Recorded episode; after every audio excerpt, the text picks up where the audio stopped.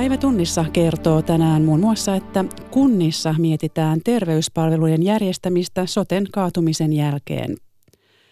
Kuluttaja-asiamies haluaa suitsia häiritsevää puhelinmyyntiä. Puhumme myös Brexitistä, joka lähestyy uhkaavasti. Tällä viikolla Britanniassa järjestetään äänestysten sarja, joista selviää, hyväksytäänkö pääministeri Theresa Mayn erosopimus, eroaako Britannia ilman sopimusta vai haetaanko Brexitille jatkoaikaa.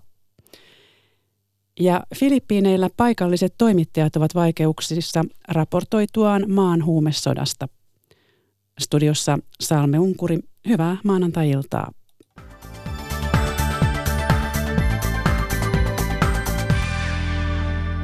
Kunnissa eri puolilla Suomea pohditaan kiivaasti, kuinka soten kaatumisen jälkeen terveyspalveluita voitaisiin järjestää.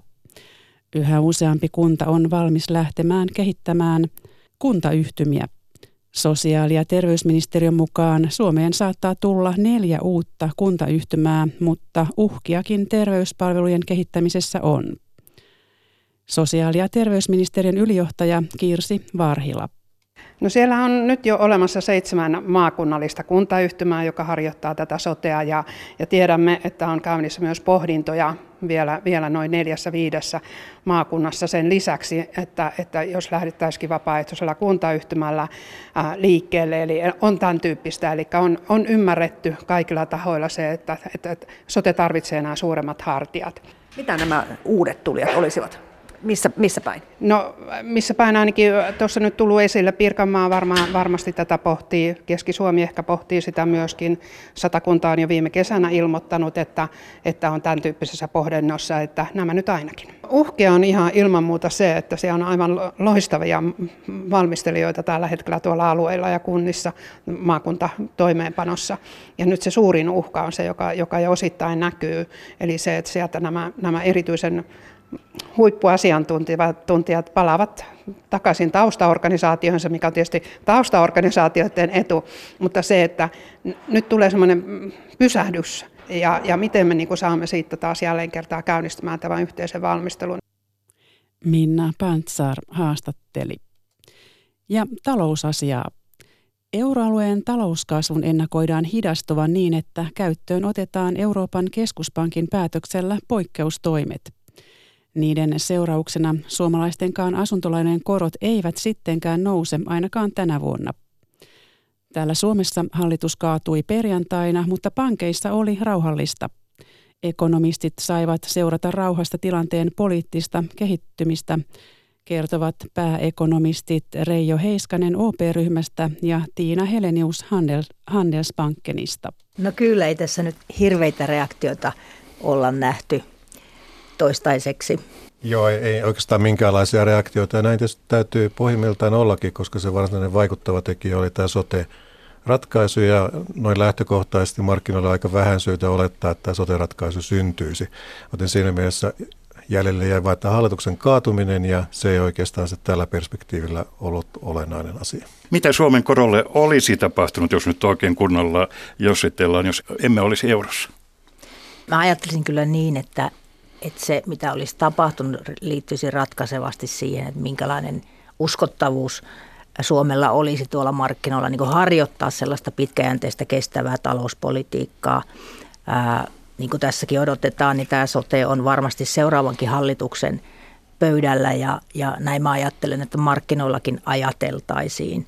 Ja uskoisin, että nyt Suomi uskottavaa talouspolitiikkaa harjoittaisi. Ja se olisi se kestävä tavallaan semmoinen, kestävästi pitää huolta siitä, siitä velkakestävyydestä.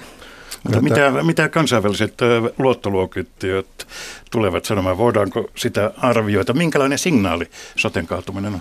No yksi tällainen keskeinen elementti tätä Suomi-tarinaa on ollut se, että Suomessa pystytään sopimaan tällaista asioista. Ja nyt sitten soten osalta ei ole pystytty sopimaan, joten tämä tarina saa ikään kuin kolhuja siinä, siinä mielessä, mutta toki edelleenkin voidaan sanoa, että tiukan paikan tullen pystytään sopimaan asioista ja viitata vaikka kikyyn, joka sitten ikään kuin vaan hankalassa taloustilanteessa pystyttiin saamaan läpi. Ja niin myöskin tämä sote, että siinä vaiheessa kun alkaa todellakin nämä ikääntymismenot nousta, niin voidaan viitata, että siihen mennessä tämä asia kyllä saadaan kuntoon. Joten siinä mielessä tämä tarina ei ole täysin romuttunut, mutta vaatii vähän ikään kuin lisäselvitystä kyllä ulkomaisia sijoittajia ja muita tarkkailijoita kohtaan. Euroalueen talouskasvun ennakoidaan hidastuvan ja nyt on pakko ollut sitten ottaa käyttöön poikkeustoimet. Niiden seurauksena suomalaistenkaan asuntolainojen korot eivät sitten ilmeisesti nouse vielä aikoihin ainakaan tänä vuonna. Näistä poikkeustoimista ne siis ovat aika poikkeuksellisia, Reija. No ehkä jälleen kerran Raagit onnistui tekemään viestinnällisesti hyvin vaikuttavan teon, että ne ää, kenties saatiin kuulostamaan suuremmilta nämä toimet kuin mitä oikeasti ovat. Eli ilmoitettiin vain siitä, että korot jatkuvat nykyisellään sitten vuoden loppuun sen sijaan, että kun aikaisemmin se oli yli, yli tämän kesän, mikä markkinoilla oli ollut jo aikaisemminkin oikeastaan odottelua, että mihin ei tulla koskemaan, todettiin ikään kuin se asia. Ja sitten toinen oli nämä pitempiaikaiset rahoitusoperaatiot, eli pankille suunnatut edulliset lainoitusmahdollisuudet, niin että niitä tullaan sitten jälleen ottamaan käyttöön, mikä oli myöskin täysin odotettua jo pitkään ja oikeastaan tarpeen, että sitten saadaan niitä aiempia toimia niin kuin pikkuhiljaa ajettua alas. Että se saatiin kuulostamaan siltä, että tehdään jotain aika suurta, mutta tehtiin oikeastaan vaan, se tunnustettiin niin kuin ne tosiasiat, mitä ollaan joka tapauksessa tekemässä. Välttämättömyydestä niin. hyvin. Mm. Mutta Tiina Helinius, tähän voi kysyä, että eikö se ole hyvä, että ihmisiä rauhoitellaan tällaisilla? No kyllä, kyllä nämä oli niin kuin mun mielestä tarpeellisia toimia tässä tilanteessa ottaa tällainen vakuutus, kun, kun nimenomaan talouskehitys oli mennyt heikkoon suuntaan ja tähän niin kuin EKP todellakin sitten tarttui. Mä ajattelisin niin, että kaikki nämä toimet, mitä EKP nyt teki, oli tietyllä tavalla odotettuja, mutta ehkä se yllättävyys oli siinä, että ne kaikki toimet toteutettiin tässä, juuri nyt tässä. Tämä ajankohta. Nimenomaan tässä maaliskuun korkokokouksen yhteydessä. Niin ehkä nimenomaan se, että tämä saa ihmiset ajattelemaan, että josko tämä tilanne nyt jatkuu ikään kuin tästä ikuisuuteen, mm. että tuleeko tätä korkojen nousua ollenkaan, mm. koska tähän mennessä jollakin tavalla ollaan oltu tässä prosessissa ja tilannetta normalisoidaan ja pyritään siihen, että korot nousevat ja nyt entistä enemmän mm. ikään kuin ilmassa sitä, että, että mahtavatko ne nyt sitten nousta ollenkaan tässä lähi, lähivuosina. Näin totesi pääekonomisti Reijo Heiskanen OP-ryhmästä. Mukana keskustelussa oli myös Handelsbankenin pääekonomisti Tiina Helenius. Jari Niemelä haastatteli. Kuluttaja-asiamies vaatii tiukempaa sääntelyä monia häiritsevän puhelinmyynnin suitsimiseksi. Jatkossa puhelinmyyntiin saatetaan tarvita kuluttajan ennakkosuostumus. Pitkään yritetyn uudistuksen toivotaan vihdoin toteutuvan, koska nyt myös EUn tasolla aiotaan muuttaa kuluttajalainsäädäntöä tähän suuntaan. Maarit Aulasmaa. Halo? Huomenia. Ihan lähdin soittelemaan meidän lehtiasioilla. Näin se alkaa. Keskustelu puhelinmyyjän kanssa työpaikalla, kotona, autossa, missä nyt satut soittoon vastaamaan. Kaupan voi olla aikakauslehtiä, sähkösopimuksia, television kanavapaketteja tai luontaistuotteita. Lähes kolme neljästä suomalaisesta ei haluaisi lainkaan vastaanottaa näitä myyntipuheluja. Linda Hakman, Helsinki. No se on vähän ärsyttävää ja tungettelevaa mun mielestä. Mikä siinä ärsyttää? Yleensä se on aina just päiväsaikaa, kun on töissä ja muuta tekemistä, kun ne soittaa. No mä oon itse asiassa itse laittanut semmoisen markkinointikielon. Tällä hetkellä puhelinmyynti onkin sallittua, ellet ole sitä erikseen kieltänyt esimerkiksi ilmoittamalla numeroasi kieltorekisteriin. Kuluttaja-asiamies Katri Väänäsen mukaan kieltoon perustuva nykymalli ei ratkaise puhelinmyyntiin liittyviä ongelmia. No se on myyntitapana äh, sillä tavalla poikkeuksellinen, että, että sehän tulee kuluttajalle aina yllättäen – siihen ei osa, osata varautua. Tästä voi seurata hätäisiä ostopäätöksiä. Kuluttajasemiehen mielestä tehokkain keino puuttua puhelinmyynnin ongelmiin on kuluttajien ennakkosuostumus. Mehän ollaan jo vuonna 2011 tehty aloite siitä, että puhelinmarkkinointia saisi harjoittaa vain sellaisille kuluttajille, jotka on antaneet siihen etukäteen suostumuksensa. Ja nythän on tulossa myös komissiolta uutta lainsäädäntöä. Euroopan komission ehdotuksessa sähköisen viestinnän tietosuoja-asetukseksi lähtökohtana on kuluttajan etukäteissuostumus puhelinmyyntiin. Tätä kuluttajan lupaan perustuvaa mallia sovelletaan jo nyt sähköposti- ja tekstiviestimarkkinointiin. Kuluttajasemien aiemmat yritykset tiukentaa puhelinmyynnin säännöksiä ovat kaatuneet elinkeinoelämän vastustukseen. Nyt EUn vetoavun toivotaan tuon vihdoin muutoksen.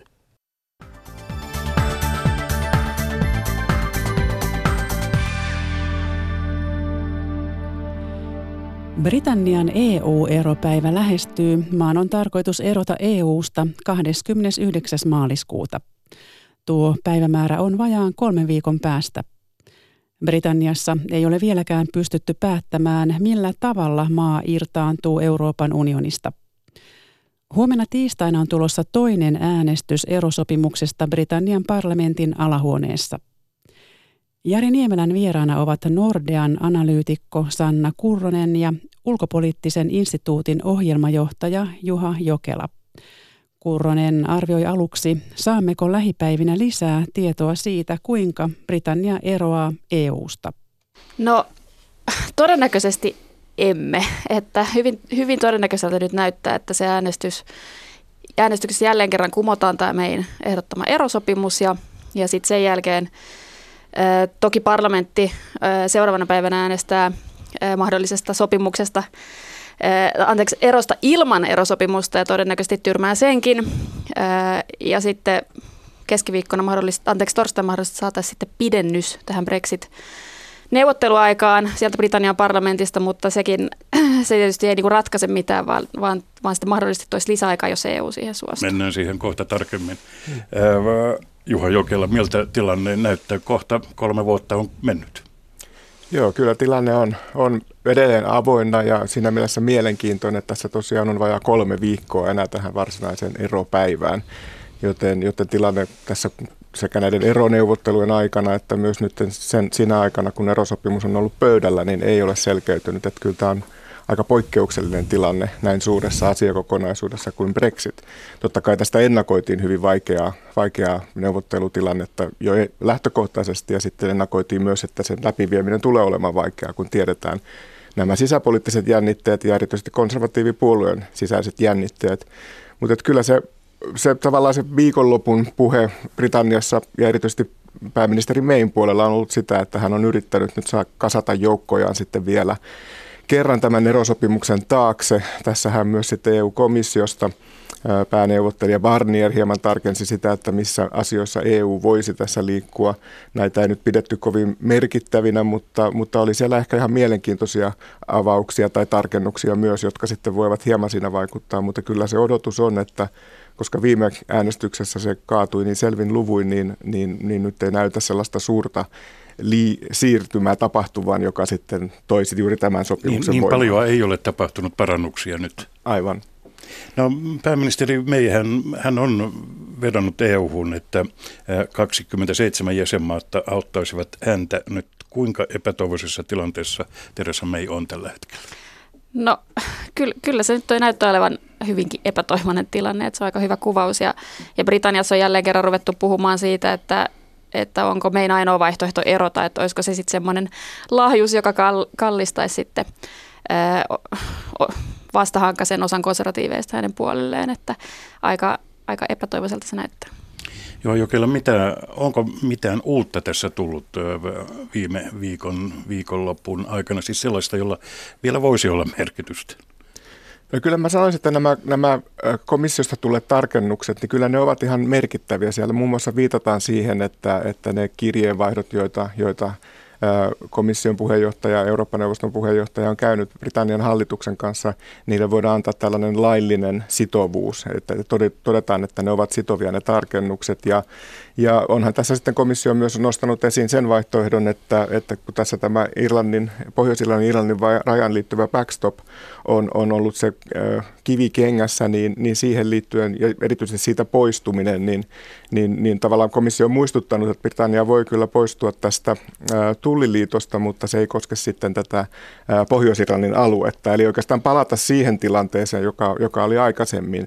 Mutta se, että näiden ei uskota nyt kuitenkaan sitten riittävän siihen, että, että, että tämä hallitus nyt sitten muuttaisi arviotaan ja erityisesti oikeudelliset asiantuntijat muuttaisivat arviotaan sitten tästä backstopin haitallisuudesta Britannialle, joka on se keskeinen kysymys juuri konservatiivipuolueen sisällä täällä kovaa Brexittiä kannattavien joukossa. Niin se on poliittisesti hyvin... Äh, mm hyvin, hyvin tiedossa nämä asetelmat. Kyllä joo, ja se mikä oli mun mielestä tässä viikonlopun keskustelussa mielenkiintoista oli sitten vielä se, että nyt me ei sitten alkoi käyttää todella sitä korttia, että jos tämä sopimus ei mene läpi, niin sitten ollaan taas tilanteessa, joka on, joka on tavallaan uusi. Palataan, ei nyt ihan lähtöruutuun, mutta kuitenkin kaikki vaihtoehdot ovat jälleen kerran pöydällä, ja jos sitten päädytään tähän pidennykseen, niin siinähän on se riski erityisesti konservatiivin puolueen sisällä näille kovan Brexitin kannattajille, että se alkaa sitten vesittää tätä Brexit-prosessia, koska koska puhutaan lyhyemmästä, lyhyestä, tällä hetkellä lyhyestä tällaisesta niin kuin mahdollisesta jatkoajasta tälle Brexit-prosessille, mutta, mutta on ollut pöydällä myös se pidempi jatkoaika ja, ja sitten on tietenkin vielä koko tämä kysymys tästä, että pitäisikö järjestää uusi kansanäänestys vielä kerran tästä sopimuksesta. Keskiviikkona siellä Lontoon parlamentissa äänestettäneen äh, tästä no deal äänestyksestä Britannian erosta ilman sopimusta. Äh, ihan käytännössä, jos keskiviikon äänestystä ajatellaan, mikä merkitys sillä on? No sitä pidetään tällä hetkellä hyvin varmana, että, että parlamentin enemmistö vastustaa tätä no deal-vaihtoehtoa. Ja sen takia myöskin, mitä rahoitusmarkkinoita katsoo, niin siellä ollaan aika rauhallisin mielin, koska se on se suurin pelko. Eli yritysten, yritysten kannalta niin, niin se shokkiero ilman sopimusta olisi se, joka aiheuttaa sitten välittömästi aika dramaattisia vaikutuksia. Ja, ja siinä mielessä on tosi tärkeä äänestys, mutta, mutta tosiaan tällä hetkellä hyvin vahvasti odotetaan, että, että siihen Britannia ei ainakaan nyt vielä päädy, jos se Britanniasta on kiinni. Mutta Sanna Kurunen, miten yritykset ovat jo varautuneet myös tähän sopimuksettomaan Brexitiin? No totta kai Britanniassa yritykset ovat varautuneet hyvin paljon jo jonkin aikaa jo kasvattaneet muun muassa varastoja sitä ennakoiden, että, että rajalla voi tulla aika isojakin viiveitä. Sitten totta kai merkittävä riski, jos katsotaan suomalaisia yrityksiä, niin on, on valuuttakurssin liikkeet, eli punta voi hyvinkin 10 prosenttia heikentyä tuommoisen päätöksen jälkeen. Mutta sitten on nyt ihan, kun tämä alkaa olla näin lähellä tämä, tämä aika, niin täytyy yritysten täytyy miettiä sitä, että miten varautuu esimerkiksi tekemään tullaukset tai, tai minkälaisia verovaikutuksia tällä on, ja, ja onhan sillä. Eli, eli, mm. eli monet yritykset on ehkä nyt sitten yrittää välttää esimerkiksi toimituksia tai, tai lähetyksiä tuon tuon eropäivän kieppeillä. No miten sitä uskotaan tällä hetkellä, että kuinka tarkaksi rajoilla tilanne menee? Kumpi on tarkempi, EU vai Britannia?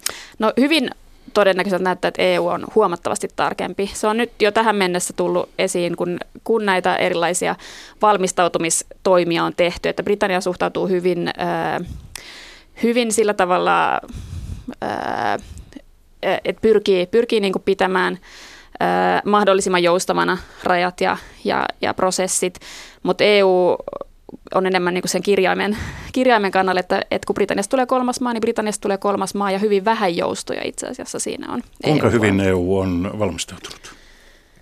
No sitä kokonaiskuvaa on hyvin vaikea niin arvioida, koska tilanne on kuitenkin hyvin ainutlaatuinen ja tähän liittyy paljon myös tällaisia asioita, joita on niin kuin etukäteen hyvin vaikea yksilö, yksityiskohtaisesti niin kuin ennakoida. Ja, ja sanoisin, että on tätä valmistautumista kiihdytetty tässä niin kuin matkan varrella.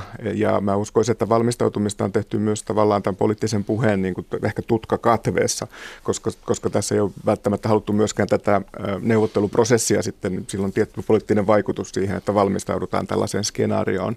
Mutta kyllä varmasti niin kuin isoja tällaisia vaikeita asioita ja myös ehkä yllätyksiä siinä sitten tulisi, vaikka olisi valmistauduttu. Ja tässähän nyt on ehkä kaksi tällaista hyvin keskeistä niin kuin valmistautumislinjaa. Toinen on yritysmaailma, yksityinen puoli, jossa tietenkin sitten tämä on myös niin kuin strategista tietoa, miten tähän valmistaudutaan. Siitä ei juurikaan niin kuin saada tietoa. Ja sitten on tämä julkinen puoli, jossa sitten erityisesti kansalaisten ö, oikeudet ja kansalaisten liikkuminen on keskiössä, mutta myös sitten tämä lainsäädäntötilanne, joka sitten vaikuttaa yritys, yritysten asemaan. Että kyllä sitä tehty on, mutta, mutta sanoisin, että Että ei, ei ainakaan tässä niin kuin keskustelussa ole tullut sellaista, että oltaisiin niin kuin jotenkin täysin valmistautuneita nyt siihen tilanteeseen, vaan että siinä keskustelussakin todetaan jatkuvasti, että sitä sitten hallitaan niin hyvin kuin pystytään siinä tilanteessa, kun Se on iso urakka joka tapauksessa tapahtui, jos se tapahtuu. Sanna Kuronen, entä suomalaiset yritykset? Tätäkin on pohdittu jo, että miten täällä tapahtuu?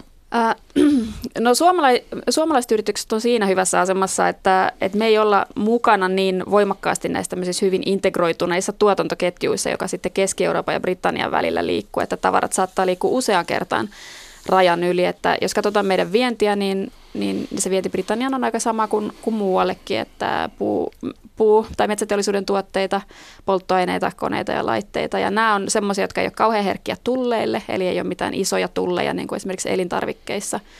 Ja, ja sitten ei tosiaan olla mukana vaikka tämmöisessä autoteollisuuden herkissä tuotantoketjuissa. Eli vienti sinänsä ei ole sitä haavoittuvammasta päästä, mutta totta kai siihenkin jonkinnäköiset tullit ja, ja rajamuodollisuudet iskee. Ja sitten tuontipuolella taas, niin siinä on ehkä vähän enemmän haasteita, erityisesti lääke, lääke, lääkkeet on sellaiset, mihin, mihin sitten iskee ei pelkästään ne tullit, vaan myöskin EU-regulaatio. Eli EU on hyvin tarkka siitä, että kolmasissa maissa tuotetut lääkkeet täytyy EU-alueella hyväksyttää ja, ja Britanniassa on iso lääketeollisuus, joka, josta myös sitten Suomeen tuodaan tuotteita. Joo, Jokela, palataan vielä tuohon poliittiseen tilanteen, tilanteeseen Isossa Britanniassa. Mitä arvelet tämän viikon skenaariosta, kuinka todennäköistä on, että tämä kahtia jakautuminen niin konservatiivien kuin työväenpuolueissakin, se todella jatkuu? No kyllä se tällä hetkellä näyttää siltä, että tällaista niin kuin yhdistymistä ei näiden puolueiden sisällä eikä, eikä sitten niin kuin laajemmin niin kuin täällä parlamentin alahuoneessa ole ainakaan vielä nähtävissä. Että tässähän on käynyt oikeastaan nyt viime viikkoina juuri niin, että molemmat sekä pääministeri May että myös sitten Jeremy Corbyn on joutunut tavallaan hallinnoimaan sitä oman puolueensa jakautuneisuutta ja ovat ottaneet sitten askelia siihen suuntaan, että ovat tehneet myönnytyksiä. Eli Jeremy Corbyn on tehnyt myönnytyksen tähän toisen kansanäänestykseen liittyen, koska hänen puolueestaan alkoi edustaja erota. Ja sitten Teresa May teki itse asiassa myönnytyksen tuo, tuomalla tämän nyt tämän sopimuksettoman eron äänestykseen parlamenttiin ja sen jälkeen sit jos, jos parlamentti toteaa, että sopimukset, sopimuksetonta eroa ei haluta, niin sitten tämän jatkoajan, eli nämä, nämä torstai, torstain ja keskiviikon äänestykset. Eli, eli, eli kyllä tilanne on sen kaltainen, että tällaista yhtenäistä linjaa ei puolueiden sisällä eikä sitten parlamentissa ainakaan toistaiseksi ole vielä muotoutunut. Deadlock. Ja, ja tässä on nyt sitten vielä, vielä, vielä tämä vajaa kolme viikkoa tietenkin aikaa sitten mennä siihen nyt käsillä olevaan eropäivään. Ja on tässä nyt jonkun verran myös sitten sellaisia, niin kuin kollegat ovat kommentoineet, että tämä on ehkä tässä tilanteessa ollut myös se alkuperäinen main-strategia, että ajetaan tänne aivan loppuun, jolloin sitten nämä positioiden täytyy lähteä liikkeelle, jos tämä no deal on tavallaan siinä se, se, se todellinen uhka. Mutta jos se no deal nyt sitten poistuu siitä uhkien kentästä tiistaina, niin, niin se, se tarkoittaa jälleen sitä, että sitten ehkä sitä prosessia vaan lykätään eteenpäin, jolloin tätä tilannetta sitten vielä seuraavien viikkojen, ehkä kuukausienkin aikana aikana käsitellään. Ja sit Mitä se jatkoaika voisi käytännössä merkitä? Muuttaisiko se jotain? No, no sehän tässä on niin kuin EU-linja ollutkin, että, että miksi myöntää jatkoaikaa, jos ei ole mitään muuta kuin tätä samaa vatvomista edessä. Ja EUstahan on tullut viestiä, että nimenomaan EU voisi ajatella ennemminkin sitä semmoista pidempää jatkoaikaa. Että tässä voi olla aika, aika mielenkiintoisia, mikä se EUn, EU-viesti on, koska se pitkä jatkoaika taas sitten on myrkkyä niille Brexitin hmm. kannattajille siellä Britanniassa. Ja, ja tämä on aika, aika moista peliä jollain tavalla mm-hmm. nyt siinä, että, että miten tosiaan, kun se deadline lähestyy, niin miten siellä Britanniassa asemoidutaan. Koska mun mielestä on tärkeää muistaa myös se, että Britannia ei voi yksin päättää, että se ei eroa ilman sopimusta. Niinpä, ovatko EU-maat jo todenneet, että onko se pöydällä, että miten muut EU-maat suhtautuvat tähän tilanteeseen? Komission linja totta kai tiedetään.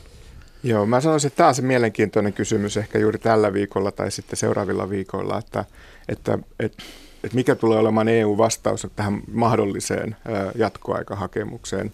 Ja, ja se on tietenkin ollut tässä pitkään jo keskustelussa, että siihen voitaisiin niin poliittisella tasolla suostua, mutta että se, että tuleeko siinä sitten keskustelua siitä, että halutaan asettaa jonkinlaisia ehtoja tälle jatkoajalle. Ja sitten ehkä tämä on nyt se keskeisin kysymys, että minkä, kuinka pitu, minkä pituinen tämä jatkoaika olisi.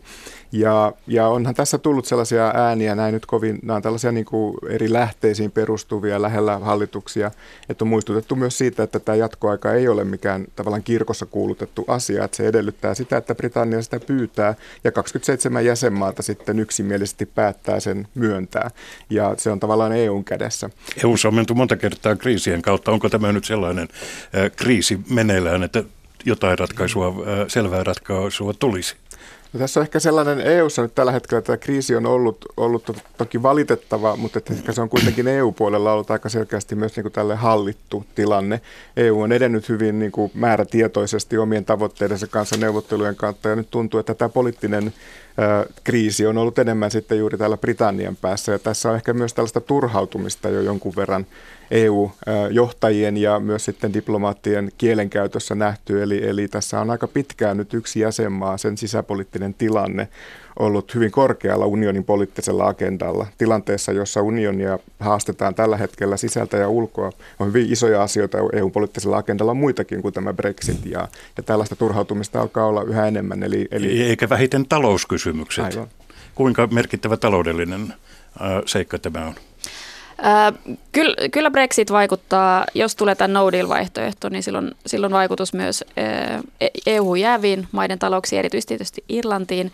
Mutta jos Britannia eroaa sopimuksen kanssa ja jää läheiseen taloussuhteeseen, niin, niin sitten se ei ole mikään hirveän dramaattinen. Nordean analyytikko Sanna Kurronen ja ulkopoliittisen instituutin ohjelmajohtaja Juha Jokela olivat tänä aamuna Jari Niemelän vieraana. Ja jatketaan vielä Brexitistä. Ison Britannian tuleva ero EUsta on jo tuonut ja tuo siis runsaasti lisätyötä useisiin unioniin jääviin maihin. Varsinkin tulleissa tarvitaan paljon uutta väkeä. Suomi on päässyt helpommalla kuin Irlanti ja moni Keski-Euroopan maa, mutta meilläkin valtioneuvostossa ja ministeriöissä valot ovat palaneet monina iltoina pitkään. Ilpo Pajunen. Poistuu Britannia EUsta sopimuksella tai ilman, työllistää se muitakin kuin EU-virkamiehiä, meillä ja muualla. Esimerkiksi Hollannissa arvioidaan tarvittavan 750 uutta tullivirkailijaa ja 150 eläinlääkäriä. Saksa tarvitsee tulliin 900 uutta käsiparia, Ranska ja Irlanti molemmat 700. Suomessa selvitään vähemmällä, esimerkiksi lääkealalla ja verohallinnossa, mutta erityisesti tullissa tarvitaan kuitenkin lisäväkeä. EU-erityisasiantuntija Silja Pasanen valtioneuvoston kansliasta. No tämän hetkisen arvion mukaan siellä tarvittaisiin 40-60 henkilöä, mikäli sopimukset on ero toteutuu. Valtioneuvostoa, ministeriöitä ja virastoja on eniten työllistänyt juuri mahdollinen sopimukseton ero. Lisäväkeä ei ole juurikaan palkattu, mutta päivät ovat venyneet ja kiirettä on pitänyt. Kyllä se on ollut aika intensiivistä tässä ja hektistä myöskin viime kuukaudet, kun tilanne on niin epävarma Britanniassa. Toisaalta nyt aletaan olla jo voiton puolella. Johtava asiantuntija Jarmo Tiukkanen sisäministeriöstä. No me ollaan jo kaikki työ tehty tavallaan, että erosopimustahan varten on pari vuotta neuvoteltu ja käsitelty ja näin poispäin. Ja se on sinänsä valmis ja odotetaan nyt Iso-Britannian siihen vastausta. Viranomaisia työllistävät myös Suomessa asuvat britit ja osin Britanniassa asuvat suomalaiset, mutta heidänkin osaltaan kaikki alkaa olla selvää. Johtava asiantuntija Jarmo Tiukkanen. Kyllä se tässä vaiheessa onneksi alkaa olla selvä. Molemmin puolin. No, kyllä se saisi totta kai olla enemmän Iso-Britannian puolelta ehkä selvillä kuin mitä me varmuudella voidaan sanoa. Isoa ja pientä säätöä on kuitenkin riittänyt. Mitä tämä kaikki on tullut maksamaan? EU-erityisasiantuntija Silja Pasanen. No ainakin nyt kolme ihmisen tuota, niin palkat ja, ja tota, lukuisten virkamiesten työtunteja Suomessa. Ylityökorvauksia? Joskus niitäkin. Ja lopuksi vielä Filippiineille, jossa huumesodasta raportointi on tuonut hankaluuksia paikallisille toimittajille. Hallitus on nostanut jo kymmenen oikeusjuttua arvostettua toimittajaa Maria Ressaa vastaan. Ressan johtama verkkotoimitus on kyseenalaistanut surmat, joita presidentti Rodrigo Duterten huumeiden vastainen sota on aiheuttanut. Suositun verkkouutissivusto Rapplerin toimitusjohtaja Maria Ressa kiirehtii taas Manilassa toimituksessaan kokouksesta toiseen. Pari viikkoa sitten poliisi haki hänet yöksi telkien taa. Vasta aamulla hänet päästettiin maksamaan takuut kunnianloukkaussyytteistä, jotka maan oikeusministeriö oli nostanut häntä vastaan. It should have never been filed in court. The fact that it is just shows you exactly Syytettä ei olisi koskaan pitänyt nostaa. Se osoittaa, kuinka hallitus käyttää lakia aseenaan arvostelijoitaan vastaan. Me olemme vain toimittajia. Teemme työtämme ja valvomme hallitusta, Maria Ressa sanoo.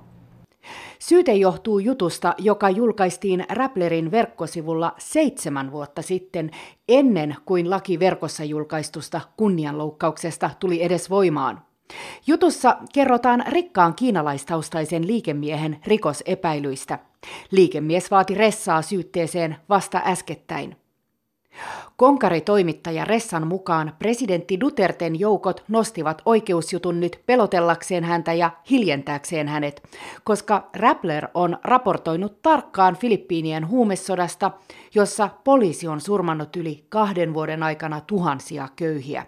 We noticed when the drug war began in July 2016 that hate Violence, online violence was being Huomasimme, kun huumeiden vastainen sota alkoi heinäkuussa 2016, että vihaa ja väkivaltaa verkossa käytettiin jokaista vastaan, joka kyseenalaisti huumesodan surmat. Toimittajamme näkivät jopa kahdeksan ruumista joka yö kaduilla. Se ei ole normaalia, mutta jatkoimme juttujen kirjoittamista, Ressa sanoo. Hallinto on nostanut Ressaa ja verkkosivua vastaan presidentti Duterten valtaantulon jälkeen jälkeen kymmenen oikeusjuttua. Ressaa syytetään myös veropetoksista ja verkkosivun ulkomaisesta omistuksesta. Toimitukseen tulvii uhkailuja ja vihapostia sosiaalisen median trolleilta. Filippiinit on maailman vaarallisimpia maita olla toimittaja. Yksin Duterten presidenttiyden aikana 12 toimittajaa on murhattu. Täällä Kirsi Crowley, Manila. Ja tässä oli maanantain päivätunnissa. Kiitoksia seurasta.